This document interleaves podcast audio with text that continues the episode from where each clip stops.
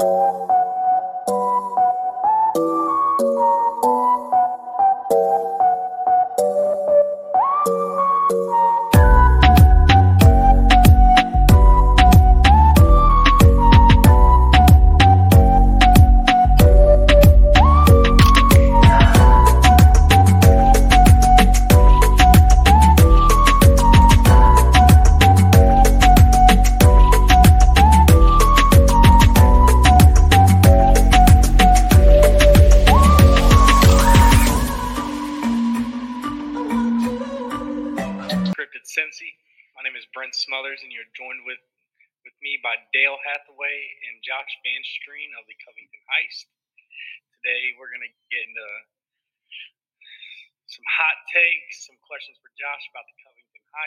Uh, really, just all all things A7 this episode again. And uh, with that, I'm gonna let Dale take it away. It's an honor to have you on the show. Um, I always love playing against you. You're one of my favorite guys to play against. You are an absolute stud on as an interior and exterior offensive lineman, and as a nose on the defensive side of the ball. Um, you kill it every time you go. You got passion, you got aggression, you got uh, out- outwardly human strength. Uh, welcome to the show, sir. How are you feeling today? Uh, man, I'm feeling really good. You know, like can't complain. Starting to warm up a little bit here, man it's been colder than it can be lately. Oh yeah, man, you're absolutely right. We're just kind of starting to get out of that crazy cold spell that we just had. We had like six or eight uh, inches of snow here in the Cincinnati area here on uh, uh, late, late into late into the winter months, uh, as, as, one may say. So we're getting closer to the A7FL season. We're about, I want to say, about sixty, maybe 62, 61 days away at this current point in time. Um, so what we're hoping to see is um, a lot of aggression coming from the Covington Heist side of the ball this upcoming season. But in order to understand what brought them to this point, Josh, I'd like for you to give us a little bit of a history behind the the heist and what uh, the heist was before they were the heist. So, sir, if you could please take the floor and kind of give us a shout out and uh, let us know what's happening here. Yeah, sure, no, no problem, man. Uh, so the heist originally started out as an arena football team called the Warbirds. My buddy Josh Bolzer, who I grew up with for a long time, reaches out to me. He's like, "Hey, he's like starting this football team." I was like, "All right, what the hell does that have to do with me?" And he says, "Well, I, I don't really know much about starting a football team or I don't really know much about football either. And he's like, you know, you played football for a long time. He's like, would you feel free to come out and help out a little bit? I came out there, and then, uh, you know, it was pretty much just a wreck to start off with. We didn't have much of a roster. We didn't have out, and then uh, we got some guys, we got some coaches. We got to meet Brent, and we started developing this thing, man. Uh, at that time, when we're going to the Arena Football League, or sort of, you know, I'm sure most a of Arena Football Leagues are pretty disorganized, especially in the small ball we were presented with an opportunity to join the A7FL. They said, "We like what you guys have going on. You're organized." And that that and that arena ball, that arena ball, that was a former league, correct? Was it a league that kind of disbanded, and then as you were looking into getting the squad into another league, another division, this, if I'm not mistaken, this is what what you found, right? Yeah, this was yes, uh, this was a league that was just disbanding had a lot of times communication. Uh, getting schedules knocked down a lot of teams. A lot of teams have problems with that, and there's uh, leagues of getting teams together. Uh, no, they didn't lock down, and then so we're looking for a home, and we're looking for a new place to play arena. You know, I got this opportunity from uh, Joseph Perez. He messaged me. He's like, "Hey, he's like, I want to join the A7FL." He's like, "What the hell is that?" He's like, "Well, imagine football, but no pads." And I was like, "All right, I'll ask the guys." And I was like, "Hey, guys." want to go play in the A7FL South Platte pads? He's like, sure, why not? And uh, that's pretty much just that's what it is. And we joined right in. It was a fun time. It was, it was really different to get used to without pads. Yeah. Really different. No, yeah, you're absolutely right. And I remember the very first time that we got to see you guys in action, uh, because I believe that you joined our division a couple weeks, maybe like a, a month uh, after we had officially formed ourselves as the QC Crush, and we all met over at Walnut Hills High School on their auxiliary field. Um, and under Coach Steve, he organized uh, like a scrimmage against us, and that was a lot of fun. Uh, starting to figure out exactly how sevens was being played, and you guys had a very large roster even at that point in time, right?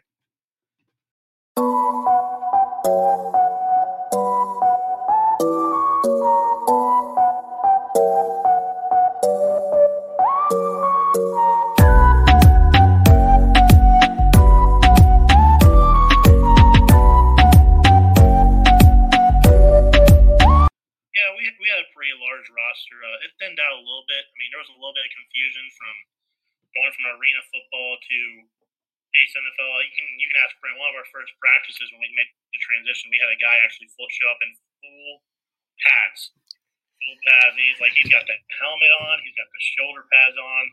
He's like, I thought we were playing pads football. I'm like, no, no. He's like, you're playing non-pad football. Of course, guy had no mercy. We're trying to get used to tackling for the first time, and I gotta go tackle this guy in plain clothes. This guy, He's, fucking he's speed splitting helmet on. he's splitting heads with the fucking face mask. I'm over here like, I'm st- I'm standing there like I ain't fucking doing this. Like, Brent, Brent's looking at me wow. like, you know, he's gonna kill somebody, right? And I'm like, oh, hell no. oh man, that is rich. then we had our practice at Walton Verona, and I that was the end of Brent Smothers' football career. Ooh, man.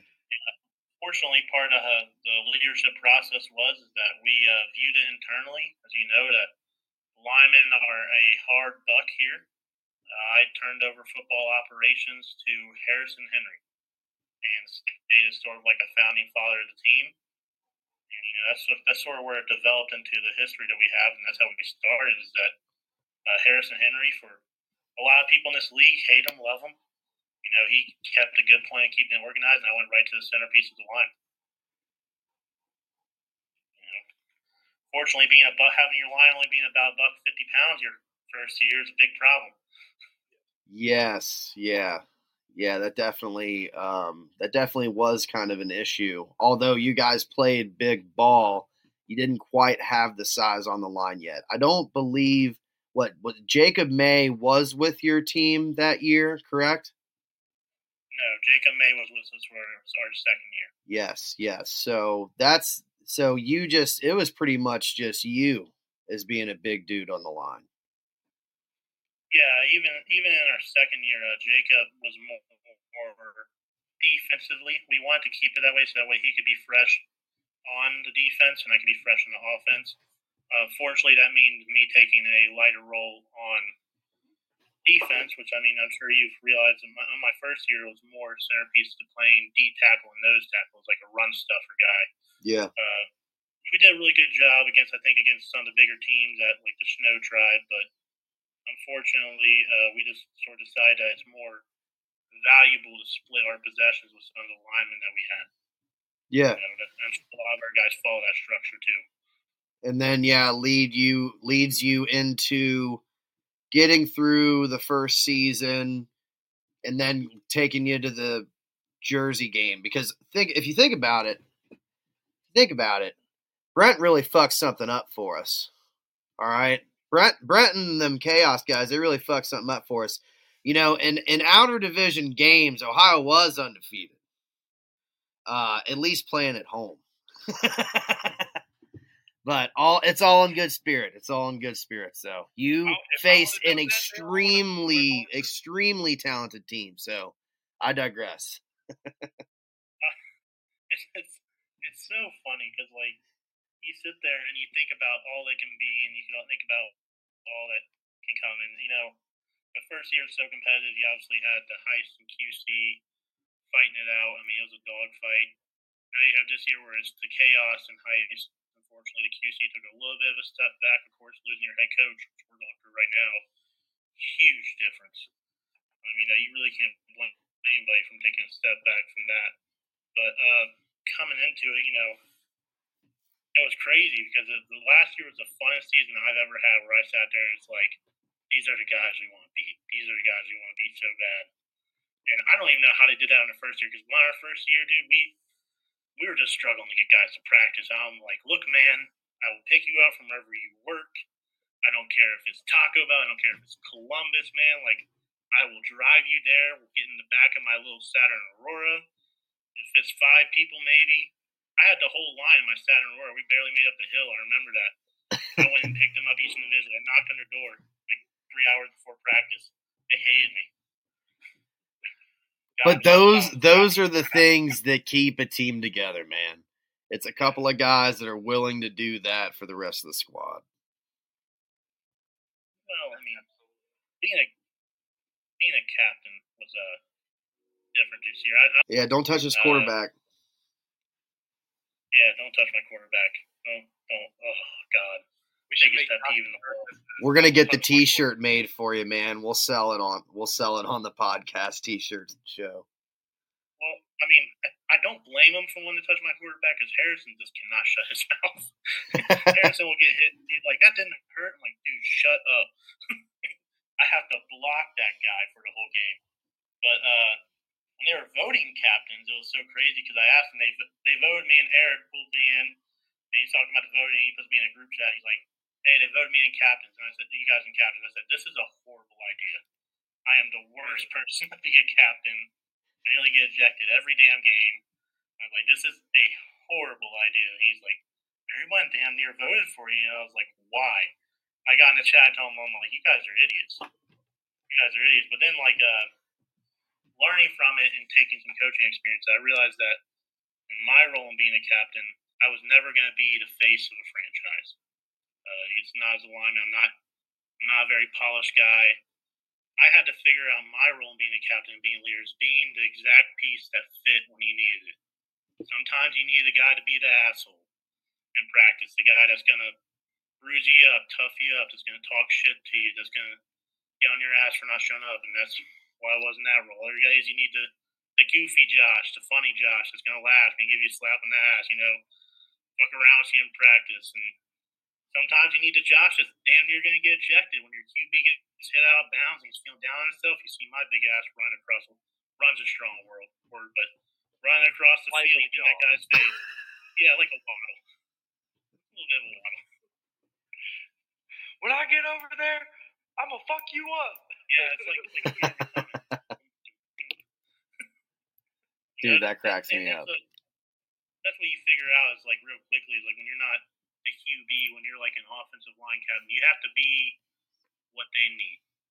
You know, there's, that's, that was the thing that was different for me. You have to be sometimes a guy that's not going to be the friend. Sometimes you got to be the guy that's going to be the friend, but you got to be the glue. You know, and anybody that plays offensive line knows you're the glue, you're the bodyguard. You're the guy that keeps it together. Part of the field. Yeah, I take that. I take that very seriously. I mean, you guys know, don't touch my QB. That's been my thing. I used to tell refs. I said, if you're not going to do your damn job, I'll make sure it gets done.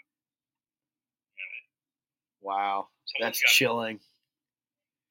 So strong man with some strong words. John Clark, I think, is like six five three. I'd say like three fifteen which I, I would say is a staple offensive line. That's that's pretty tough, you know.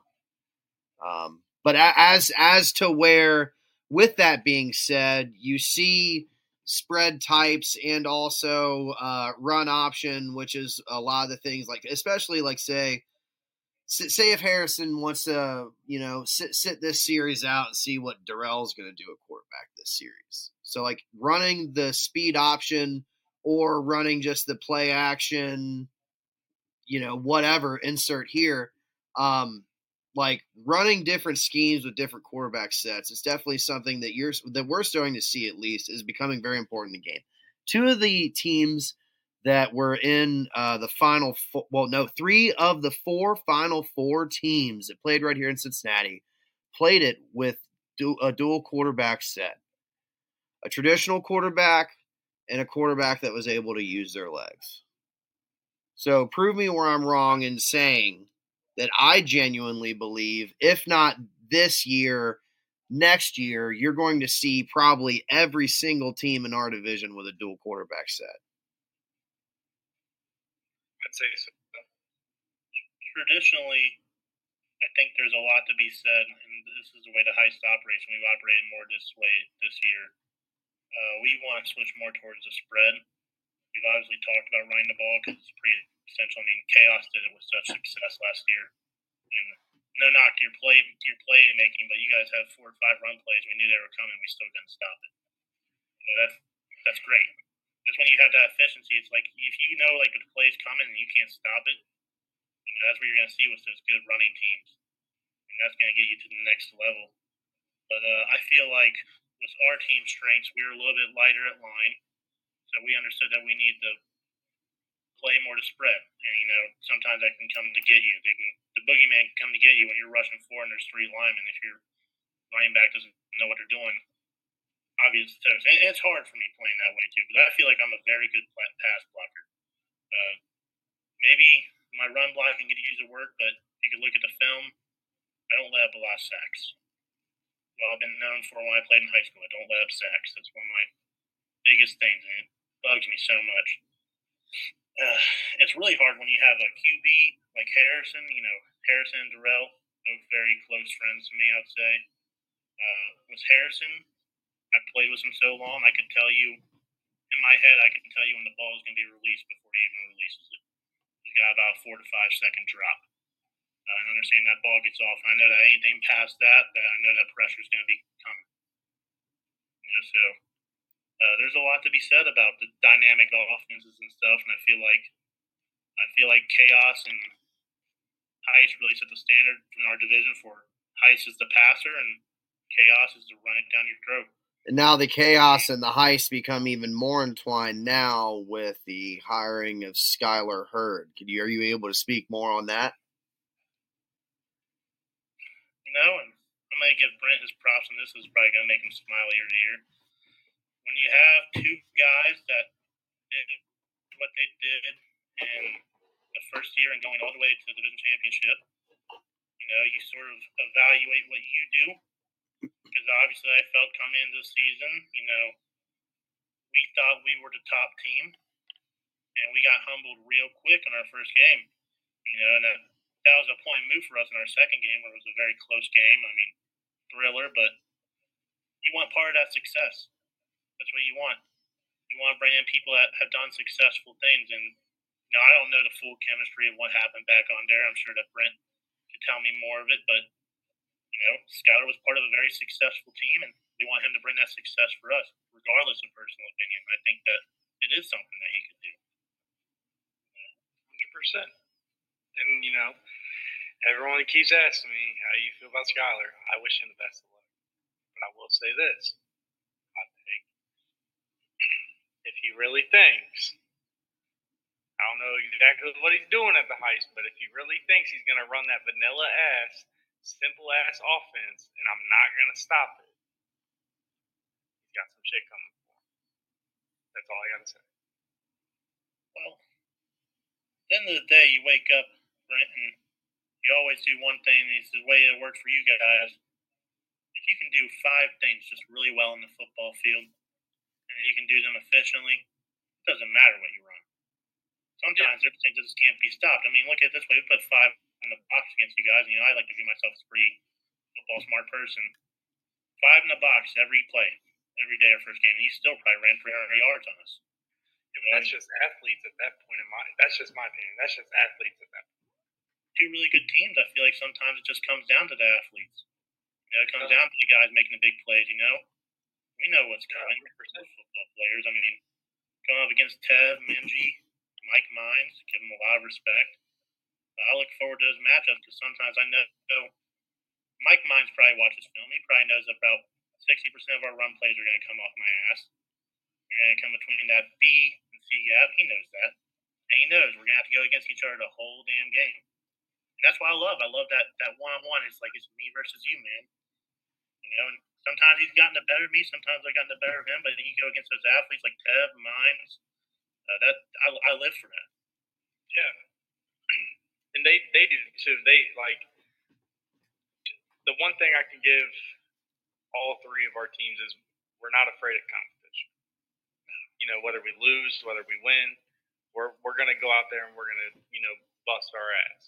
Uh, one thing I do want to kind of side note on is uh, I would like to say that Robert Minji is coming back to play this year for the Sin City Chaos. Um, there was he wasn't going to play; he was just going to help me coach. Uh, but with that being said, uh, viewers, listeners as well, if you guys could please say a prayer, whatever you guys do for Robert Minji's dad. Uh, he is currently battling uh, bladder cancer, and uh, they just removed 10, 10 cancerous tumors off his bladder, and they are basically waiting to see if any more come. So, uh, sidetrack of all that, Josh. Let's get to the meat and bones of this. Brent, Brent, Brent uh, please, just before we move on, please let our team know. Uh, obviously, I have my personal information. If there's anything that we can do to help him through that tough time. Yeah, obviously, I'll say it sounds- frequently. Fuck cancer. Uh, we've all lost somebody from it. If there's anything that we can do as an organization, I'll make sure to spread to the guys and see if there's something we can do to help. I appreciate that. Absolutely. Yes. Yeah, us as well on behalf of the QC Crush. And uh, so, Josh, what's the Covington Heist looking like this year, my guy? You know, uh, obviously it's too early to tell. It's always too early to tell. We have a lot of good prospect guys coming in. Uh, Eight Ball, Hayden, Courtney, some good linemen. Hold on. How Good about returning players? Because we've been hearing a little bit that the Seth Chambers is or is not playing this season. Seth Chambers is playing. Okay. God, Nice. love that. Good, good. Glad to see that he's back. Um, personally, uh, think a lot of guys are very excited this year. Obviously, to go against Chaos, obviously, to go against some of the newer teams. Uh, a lot of talk in the chat, especially from leadership, about showing up and accountability. And those are things you got to nail down at the beginning of the year when practicing. You're seeing a lot of it. You're seeing a lot of guys, you know, finally getting their schedules ready, getting things up. Obviously, we're in a transition between uh, head coaches right now. We got a couple coaches that are on our roster where we haven't crowned one as the head coach. And that's where a lot of uh, us together, the vetted players and captains, are coming together and organizing things. You know, it's, it's a tough Oh. transition. Eric did a great job. To touch up on that whole coach situation, I uh, actually seen that you guys added on uh, the three coaches of the Sin City Bucks semi-pro organization. Uh, with that being said, how do you think that's that their uh, knowledge and, and uh, you know years of coaching is going to transform over to the A7FL style ball that we play? It is always, it's never good to talk about the future without knowing what's going on for sure. You always want to be mutual. You always want to have room to, in your head for disappointment and improvement. Uh, I think that they're good guys. They seem very knowledgeable of football. But I think that it's been proven that it's very hard to come in here and design schemes compared to real football to seven man football. It's a completely different scheme from. That being said, as long as they're dedicating home to the craft, which I believe they are, I don't think that we'll have any problem catching the ball up on it. You know, this is everybody's ran seven on seven, but it's different having three linemen down instead of five. Can't do as much. Uh, you know, that's where some of our talent expansion comes into. I think that talent wise on the offensive line, we were very limited on what we could do because we were very predictable in a run situation. Where now, if we have more talent on our offensive line, it allows the span of what we can do to be different things. Obviously, it's not very whom of a team to uh, run a jet sweep when your right guard's 320 pounds and runs maybe an 8 second 40. Not a great idea. But this year, we have Hayden, who's a very athletic type of guard, maybe that's something that can be in our arsenal. You know, and that's what they're to have to work with. They're going to have to adjust with skill level. And you got to line up and do that same shit again. You got to have toughness. And you, sometimes you tell that guy, too, he's like, I'm doing this all day. I'm here all day for it. And some guys, that's just not for them. And I don't blame them. It's mental. It's You got mental. do like Clamp, who gets rocked and then gets back up and barks in your face. It's like, what the fuck am I gonna do? like, we gotta do this again? Come on. Well, that's what that's what I said, man. Like you get to like uh, for a lineman perspective, uh, there was this thing like a CT study. I hate I hate to bring CT because nobody wants to think about that in non-contact football. Uh, linemen, running backs probably get hit maybe about twenty times a game. You know, quarterbacks maybe ten to fifteen on a bad day. Uh, offensive line, defensive line, if you're playing both ways, is getting hit every single time to the head by somebody else, full force to your body. Constant. Play against a guy like Mike Mines, or play against a guy like I'm gonna have to play against him now, even though he's I, he hate he says he hates me, but he, he, he knows he's one of my best friends, Jake. You know, I'm gonna play against a guy like Jake, or I'm gonna have to hit him every time. I told him like I'm gonna have to get creative, dude. By halftime, I'm just gonna fall at your knees. I ain't gonna have to I'm just gonna fall out. I'm gonna grab a leg. And that's the thing, like that's what uh, these young guys don't understand is like these vets are very crafty in the ways that they can hit you and get you in your pressure points and take you down. I'll never forget um, when we were all gassed down in Florida. It was probably like second or third series. I ran right into a nose tackle. He had all the opportunity in the world to just tackle me and take me down because he is huge and I was running right into him. And instead of doing that, he literally just elbowed me right in the fucking thigh. Oh god, it hurt so bad. I fucking went down to the ground like instantly. it pretty much took me out, gentlemen. oh man, I, will never forget when we were playing against you guys. Uh, think we were getting to you guys pretty good. I don't mean to blow about that, but I think you guys reached a point too. And it, and you guys put that big ass lineman to return those kicks, and I sat there and I was like, how in the hell are we gonna take this big ass dude down?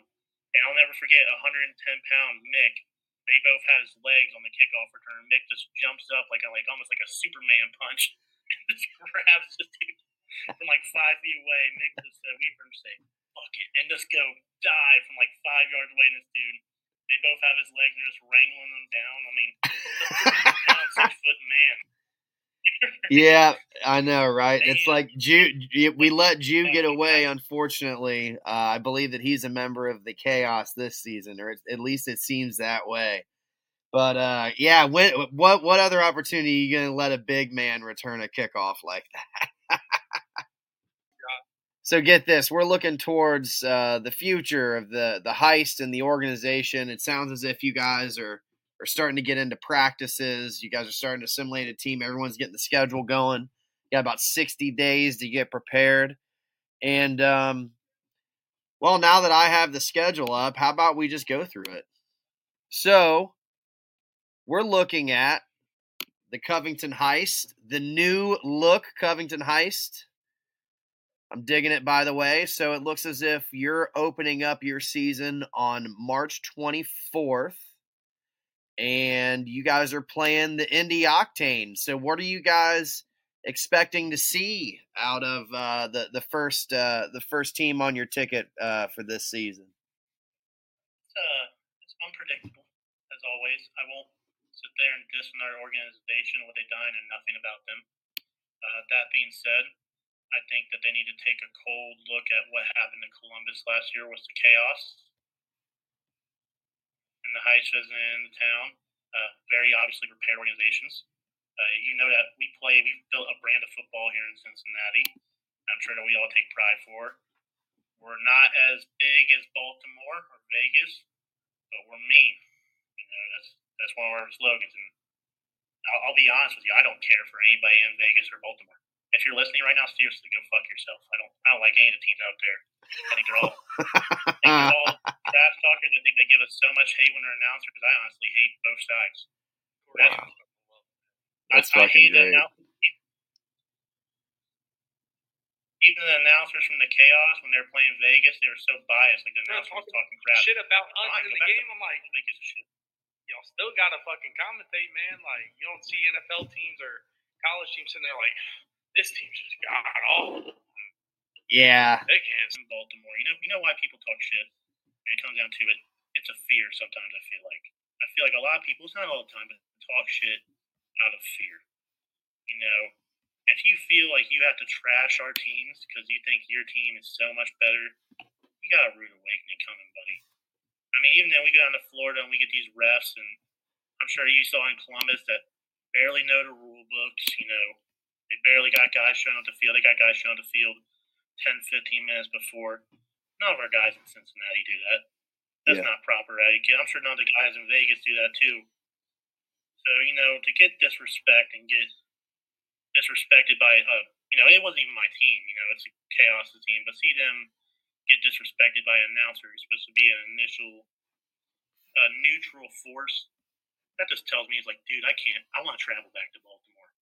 You know, you got to beat us when we were fresh, sure.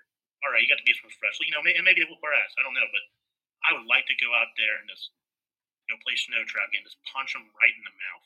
Yeah. You know that, and that's why I think we're gonna go to Indy too. We're gonna go with that introduction. It's like nobody was easy on us when we started. You're exactly right. And um, that? you know, I know. nobody showed us the way how to play A7s. We had to figure out on our own. Um, and we did have luck early. We had luck hosting teams in from out of state. We didn't travel well. And then obviously you get into the second year, and instead of them sending the Cincinnati division teams to play with the big dogs, we all beat up on each other, and then Chaos won the gauntlet, and then they played the best of the West Coast division, which they did travel very well. Um, but with that being said, as, as the different things that you're looking at at travel, I could be wrong, but let's see. So you have. Oh, so you do have two away games. All right, so that makes sense. So uh, Indianapolis Octane at Covington Heist, March 24th at 4 p.m. Then your very next game, you're going to be playing the QC Crush on April 7th, 2024 at 1 p.m. Then we're rounding off at April 14th. You're going to be hosting, no, you will be at Columbus Whitehall Yearling High School to play the Columbus Explorers at 7 p.m. for a night game. Then April 21st, 2024, 4 p.m. at Woodward, Sin City Chaos versus Covington Heist. April 29th, 4 p.m. at Columbus Whitehall Yearling High School. You'll be playing the Linden Guard Dogs at 4 p.m. May 5th, your last final season game. The Olentangy Volunta- Vol- Volcanoes come into town, and they're going to be playing you at 4 p.m. So we're going to go ahead and just crown all them out of town games dubs, right? Is that kind of the mentality that you're at?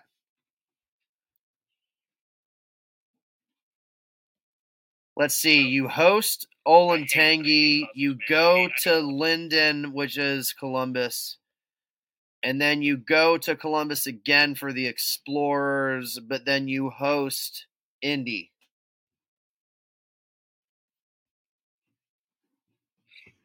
Sure, Brent gets it. With those Columbus and those Indianapolis guys, they're like the little brothers. You can't let your little brother punk you. Getting just the league, you know, it doesn't matter how old your little brother is. It doesn't matter if it's 15 and 7. Your old brother tries to get to work on Xbox, you're going to beat Yeah. the shit out of him on Modern Warfare 2, right? I can't even lie to you. When we play Indy, That's, that's that's all I gotta say, man. When we play Indy, ah, man, we're gonna either make or break them. Let's just put it that way. can, can, can I can I take it back? I, I don't mean to sidetrack.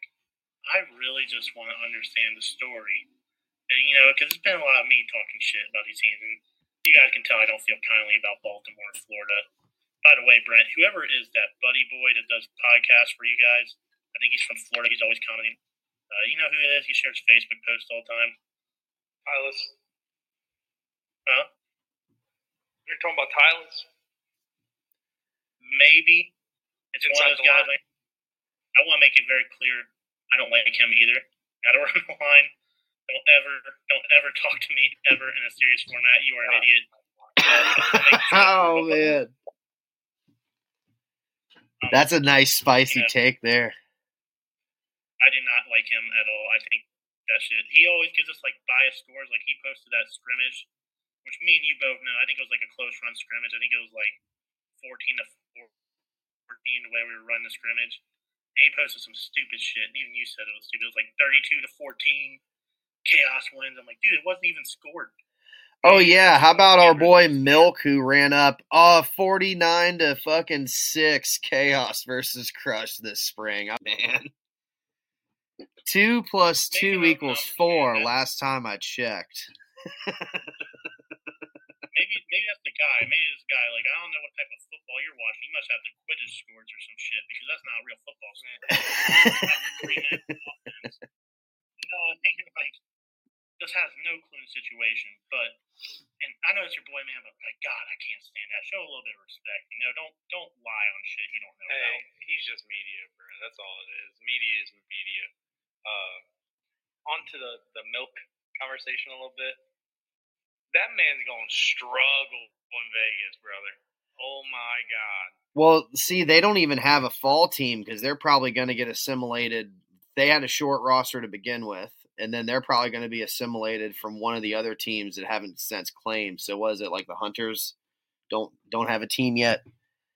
It's he's he's gonna he's gonna have a very very tough schedule against very good talent, uh, ta very good talented teams. The Insomniacs over the top. Um, Sick. and sick with it, I would say they're all going to have very, very good rosters this season.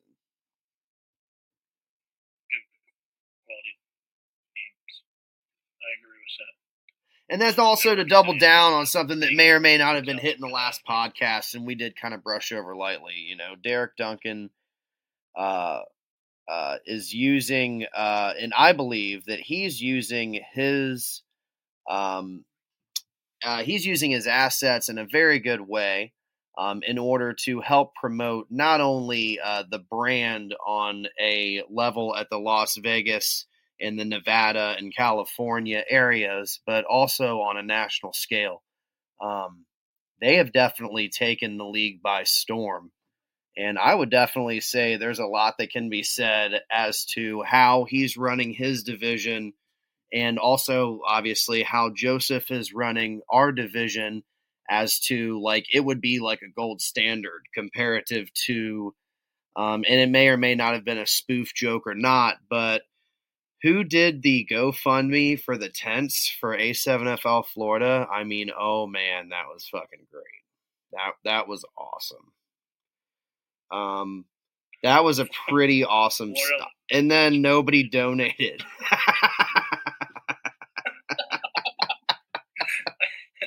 hate them. That's tough. um, but no, as for like, yeah, I mean, I know all too well myself how shitty it is down there and how hot it can be. But go, I'm sorry, go on, gentlemen. No, no, you're a you're fine. You forgot some So I could kind of tell. I could kind of tell they were kind of getting on Corey a little bit pretty early on in that episode, but Corey's a good sport. He was able to handle it well. Even they even had Ro- Big Rob call in too, and they were kind of thinking that um, the BIC uh, now with uh, so is it the BIC is going to be adding um, Mark Bagway this season? Mark Bagway. Pretty crazy to think that. And then Quattrell Huff is leaving Silk City, coming back to the U. Um, and he was kind of saying the assimilation and the forming of those two super teams. Um, does that leave the Watchmen behind in the dust coming out of that Eastern uh, division? What do you guys think? Ever watched Mark Bagway play, and I don't, Oh, I've seen it. I've seen it live I don't want to like more than once. Sorry, say again. I- I'm sorry. I've seen it live more than once. I had to be a witness the first time, and then the second time I was lucky enough to be a bystander. There is a there's a lot of terms that I don't use. I don't mean to. I'm not going meat ride no man, but that guy's special. That really is. He brings up some him and him himself brings something special to the team. And BIC, where you already have a star-studded roster, uh, that would definitely put them as my favorites to go out and win that division and leave the Watchmen behind. Yes. See, I, I don't really know because I haven't really heard too much about the Watchmen yet this off season, but I will say uh, my favorites coming out of the East is definitely Paterson U. I, uh, you know, I I think BIC are really making a strong team, but I think Huff coming back to the to the U is really gonna really gonna get some shit going for them. Uh, you know, Huff being this this past season's MVP. I, I believe he is the goat. In the ten years of the league, he is the gold standard. He is the Brady of this organ uh, of this he is league. the gold standard of an A7FL quarterback, and I think having that on your team is it's going to be crazy. I'm so I, I'll be honest, boys. I'm so excited to see where this season goes. Uh, not only in our division, but just in all the other divisions as well. Like, are the Insomniacs going to remain unbeaten? Who the fuck's going to beat the Insomniacs? Yep. And I did hear that they slightly uh, reconfigured exactly how they're going to be breaking these teams off. Um, seems as if, I hope not, but it seems as if it's going to be the same situation for us as to where we get to fight our way out of our bubble and then go get to play teams in the other divisions. Um, how do you guys feel about possibly the league in the 2025 season developing into regular season games out of your division? What, what do you guys think about that? Is it good or is it bad because of traveling and things of that uh, nature? I think it's needed. Like I, I think it's needed because, you know, each division plays different style football to where, you know, Cincinnati is more of a defensive smack in your mouth, you know, football compared to, you know, Vegas is more of an offensive style football. Jersey is I'd say Jersey's just kind of rough around the edges on everything. Uh, and then Florida is definitely an offensive first division, in my opinion. And I, I definitely, definitely um, think that it's. I think it's needed, man.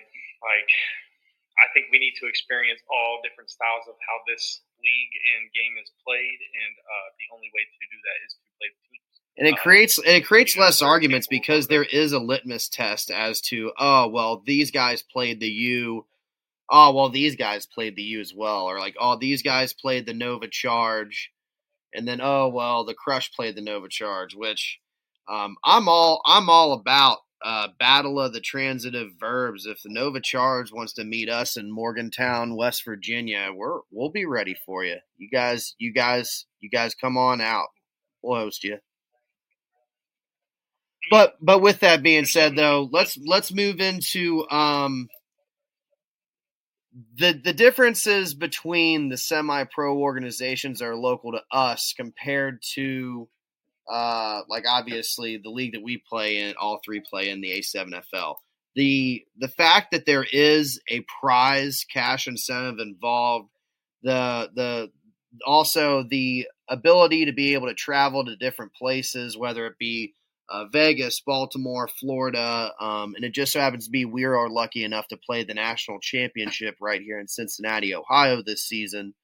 Um, why would somebody put the pads down and come over to the A7 side of things? Josh, you first. Well, to be honest, man, I feel like uh, one second.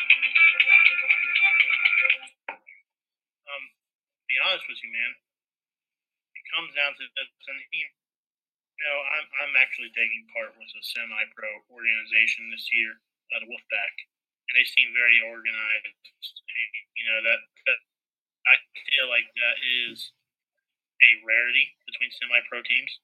I feel like it is so much money to get people to pay money for pads, pay money for join these organizations, then creating your own schedule with other organizations if you're not in the league, and then just getting nothing out of it. Whereas you come into Ace it's a very motivated organization with a good parent group that supports you. A shout out to Joseph Perez and uh, you know Aldrin. It's doing a really good job in helping to manage the league and helping us develop teams.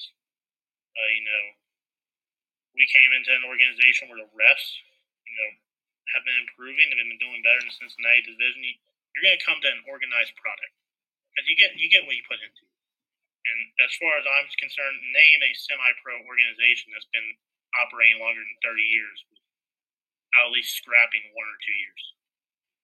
You can't because it's so inconsistent. I guarantee you the A7FL is not going to scrap in the next 10 years. They're going to keep on going. They've been doing well. It, it, the life goes on. You know, semi-pro is not like that. Life goes on here is competitive. There's a prize. There's something to work towards. Semi-pro is just not. Yep. And scouting. I mean,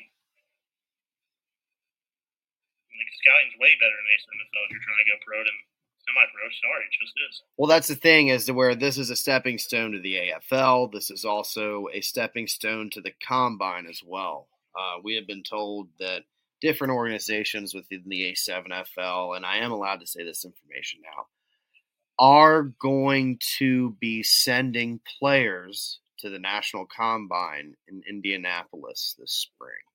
Um, haven't seen a lot of guys leave semi like leave the local semi-pro organizations, and maybe it's because I am blind to the facts. But I haven't seen a lot of those guys leave and then go get a salaried football position. Um, usually, this is like a final stopping point for a lot of those players, right? Well, and what I can say is, you know, one one reason one reason why I would take off the pads and play in this is, well, really a few reasons. One, uh, you know, it's been proven by top of the line doctors that this shit is a lot safer for you than padded football. Uh, two, the the viewership, the opportunity to get your name out there is unlike any semi-pro organization, league, anything that I have seen. I mean, fuck, boys. We're literally in partnership with the Arena Football League. Like, you know, it's a big step. You don't get that. Your games aren't on on your games aren't filmed every single weekend. You know, there's a lot of opportunity that this league has that you know people just don't. I don't know. They just don't want to commit to it. And what's crazy about it is, you know, like, you know, we were a first team, first year team last year, and I've had, a couple players on my team, uh, Pope and Clamp. They got offers to go play overseas before the season was even over. And it's like, you know, Clamp been playing semi-pro for say like eight years now. Never got that opportunity or shot doing that shit. But then you know, Pope been playing. I'd say about three, maybe four years. Plays A7FL one year. Hundred posts three, three or four A7 videos. 150k followers on Instagram. 50k uh, followers on TikTok. Like he's he's blowing up because of this league, and you know I think that it's nice that we have a opportunity to put guys in that situation. But you know the problem is is you can't uh, can't force these guys to take it, and that that's the main problem I have. But I would say that the A7FL just in the ten seasons that it's been around have are levels levels above what these semi-pro organizations are. Yeah, I would agree. We're more likely to absorb another one of these leagues and make them a part of us rather than the other. I mean, this is like a nationally known brand.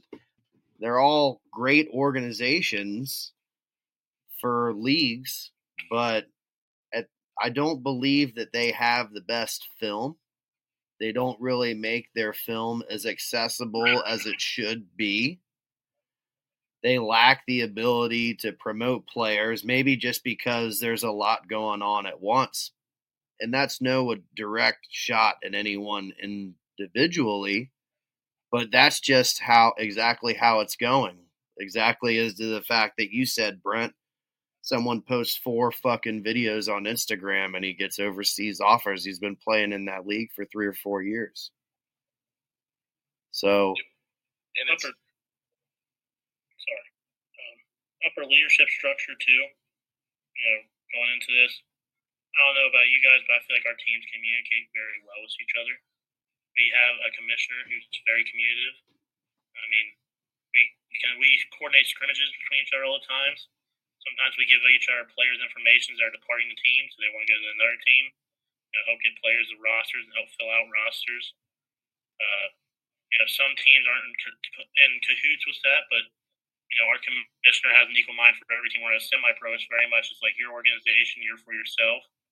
Good luck, buddy. If you scrap, oh well. Or with us, you know, that brotherhood you have between coaches. You, you know, I I have a lot of faith that the KS would, or even our organization level, that our team would try to step into high school is about to scrap for some reason. Be like, hey, what the hell's going on in our schedule? We need you to step it up. We need you to get organized. Like, it just wouldn't be okay if a team no shows in this league. It Oh, wouldn't- yeah. it wouldn't happen. Brent would be knocking on our door. He'd be knocking on my door. I mean, fuck, He's like, Rush hey, came and played you up guys in need with seven dudes.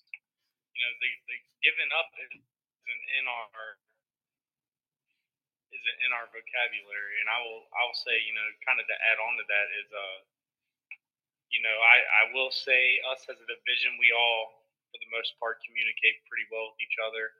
Uh, you know, we're all we're all not going to get stronger as a division, as teams, as individuals if we don't, you know, have that uh, camaraderie around because, you know, at the end of the day, uh, iron sharpens iron, you know, and that's why, not this the heist, but I've been asking the heist since November 22nd if they want a scrimmage, just so we can see where our teams are. And then I get told I'm captain, and then I pull up my receipts and I get crickets. And it's like, how am I supposed to get better? How are the heists supposed to get better? How are the crush supposed to get better if we don't scrimmage? Saving that one half man. Saving that one. Well, yes, on no. one. well, yeah, we're we got a hypothetical uh, scrimmage possibly set up. Um, hopefully, everything gets worked out. There's definitely some details that need to be done and finalized. But I'm hoping that we can. call it a day. I'm hoping we can squeeze in one more with everybody to be there uh, this uh, this up and coming month of February. So hopefully everything works out. two from now. I don't know if the future for me is playing or being some sort of administrative level. I've always thought about announcing or being uh, like an assistant coach. You know, that was all I was supposed to do was the heist and just being an offensive line coach. I've always sort of wanted to go back to the helping organizations grow. You know, it's, I think I, I love the heist. Though I have so much loyalty for them. Though that's the problem. It's like I can't So- leave. Are we hearing that 2025 Josh Vanstrein is going to start the Cincy Sevens? God no. Oh man, that would be epic. I would take a slow and then roll with the heist before. You know, I, I believe that shit, man. I love the heist. I love everybody on the heist. I love people, my brothers. But I mean, you know, it's like a getting, like I said, you take all those hits every day, man. You're like, you think about how nice it would be to be up Wake up on a Monday and be able to Power fucking Patch out of his out of his jacket, just watch coaching in football. You know what I mean? Instead of being on the field in some uniform that they made way too tight that shows my kidney. unless you're Brent Smothers and you know you're screaming up and down the field and running and fucking man, I'm getting done with the game. I'm over here sore like I just played a football game. I'm like, God damn, man. Like, Yeah, maybe it's best if you just want to retire to just just walk into the sunset. 'Cause this is just gonna keep your blood pressure going, brother. God last year, I swear, I'm on verge of heart attack every game. Game's over. I'm like, ah, all right, what's up, boys? Like, this last year was actually supposed to be my uh, retirement year. They talked me out. I'm sure you saw a little bit of the emotion I had in the last game. Yep. Uh, you know, very emotional. I thought it was my my last game. I took really hard hit. Had a pretty bad concussion. At the end of it, I thought that was like that was it. You know, like my wife was pretty much just like asking me not to play this year, but dude, like I can't. I love this team. I'll, I'll show up till I can do it. And in the morning, when I can't do it, and someone replaces me, I'm gonna be involved with some some other way. Like I said, I love this shit, man. It's funny that you Nothing- say that because you're looking at this year being year 2024. developing a lot. and you give kudos if you're not following what Brent Smothers is doing right now, if you're not following what they're doing in Vegas right now, you are already behind the curve. And to see that develop and to see that stuff develop so rapidly, and now we're suddenly starting to get bigger linemen. You know, I, I hope that I don't I don't have to play and go out there, but I will. And you think that I'm gonna whine and cry about it? I will. I will be the meanest, nastiest dude on the field. But you know, I just it would be nice to crave a day one day where I can just go in. I don't have to have my wife calling me 50 times in a game watching. It's like, are you okay? And it's like, yeah, I'm fine. You know, Tev's just an idiot. He clotheslined me one time. It's like, oh, yeah, he's he, we're all cool. He's like, how are you even cool with people like that? Or they try to take your head off. And I'm like, man, like, I just, it's a brotherhood. I mean, you know, you don't, you don't get that. It's all that emotion in my last game. Because I really did play with everything that I had in that last game. And I thought that was it, man. Like, just can't let it go. I can't let it go till I get a ring. That's the hardest thing for me is I can't let it go till I get a ring. And that's that's one thing I got to tell my wife. I know, right? Should have had one made for myself. You guys have all won. I'm like, you guys have all won. Participation. yeah. Oh man, that's fucking great. We're doing absolutely nothing. That's how I like. That's how I feel when I see dudes who like have like twenty fucking rings, Well, and it's that's what- like, I'm glad that we could get here the, the one thing that I would give you guys kudos for is as much as I've argued with you guys, talk shit with Brent, you on the field, where it's you know it's been vile, it's been vile. Uh, you know that we can all sit down side to eyes and we can. This this is Cincinnati. That's what brings me pride. This is Cincinnati. This is not Florida hosting a goddamn podcast and bringing up all some bullshit, making up uh, invisible scores.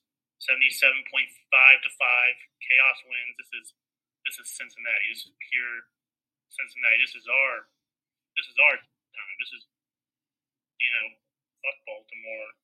Fuck vegas. Fuck florida. I don't want to play in the sandbox again. Uh, you know this is us and that's that's something i'm proud of i will say that i'm proud of everybody for it this is us this is 100% of us now it's our time yeah, you're This is a new absolutely right. It all starts right here, man. We're helping giving these young guys and these older vets like you and I a voice, uh, a voice that we're able to display our message not only to the guys that are listening in our league, but also the prospective fans and guys that are looking on the outside and thinking that they want to be a part of it. If you were thinking at one point in time that the A7FL is for you, then I would highly recommend doing some research, trying to become a part of one of these three great teams in the Cincinnati and Northern Kentucky region. In uh, Josh's team with the Covington Heist, please get in contact with him, obviously with me, with the QC Crush, as well as Coach Bird, and then obviously with uh, Coach Brent Smothers as well as for the Sin City Chaos anybody's interested in any information regarding the league, how to become a part of a team, is it too late to join a team? How do I view the games? How is it that I'm able to get there? Can my baby sister's mama come to the game with me?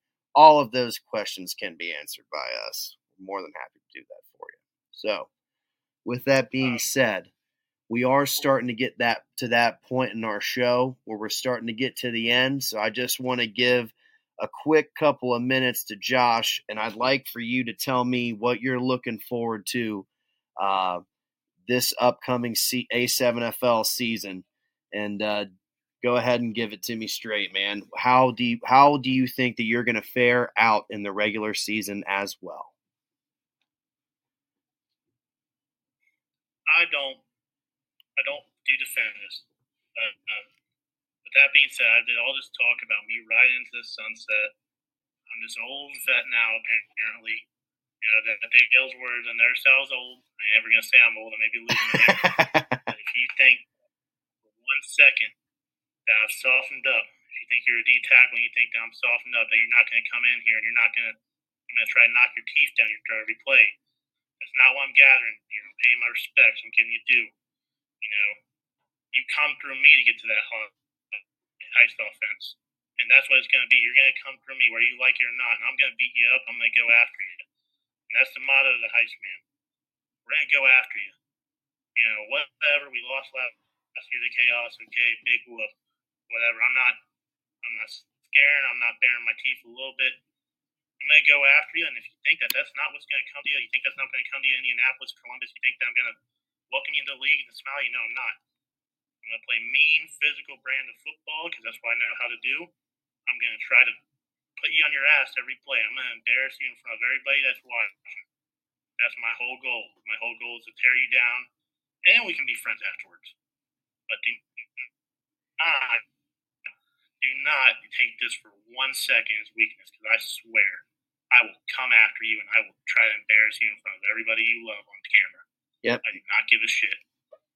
You're exactly right. That's exactly how this league is played, man. That's exactly how this division is. It's tough, cutthroat. But you are a staple of this division, sir, and I we would like for you to be a reoccurring member of this podcast as a guest host, player interviewers, uh, however it is that you'd like to do it. Um, but we would always love for you to be our liaison with the heist. So as uh, as we bid you further ado, my name is Dale Hathaway. I'm here with Josh Vanstrein as well as Brent Smothers, and we're signing out from Unscripted Cincy. You guys have a great rest of your evening. And bring the chaos. Heist up.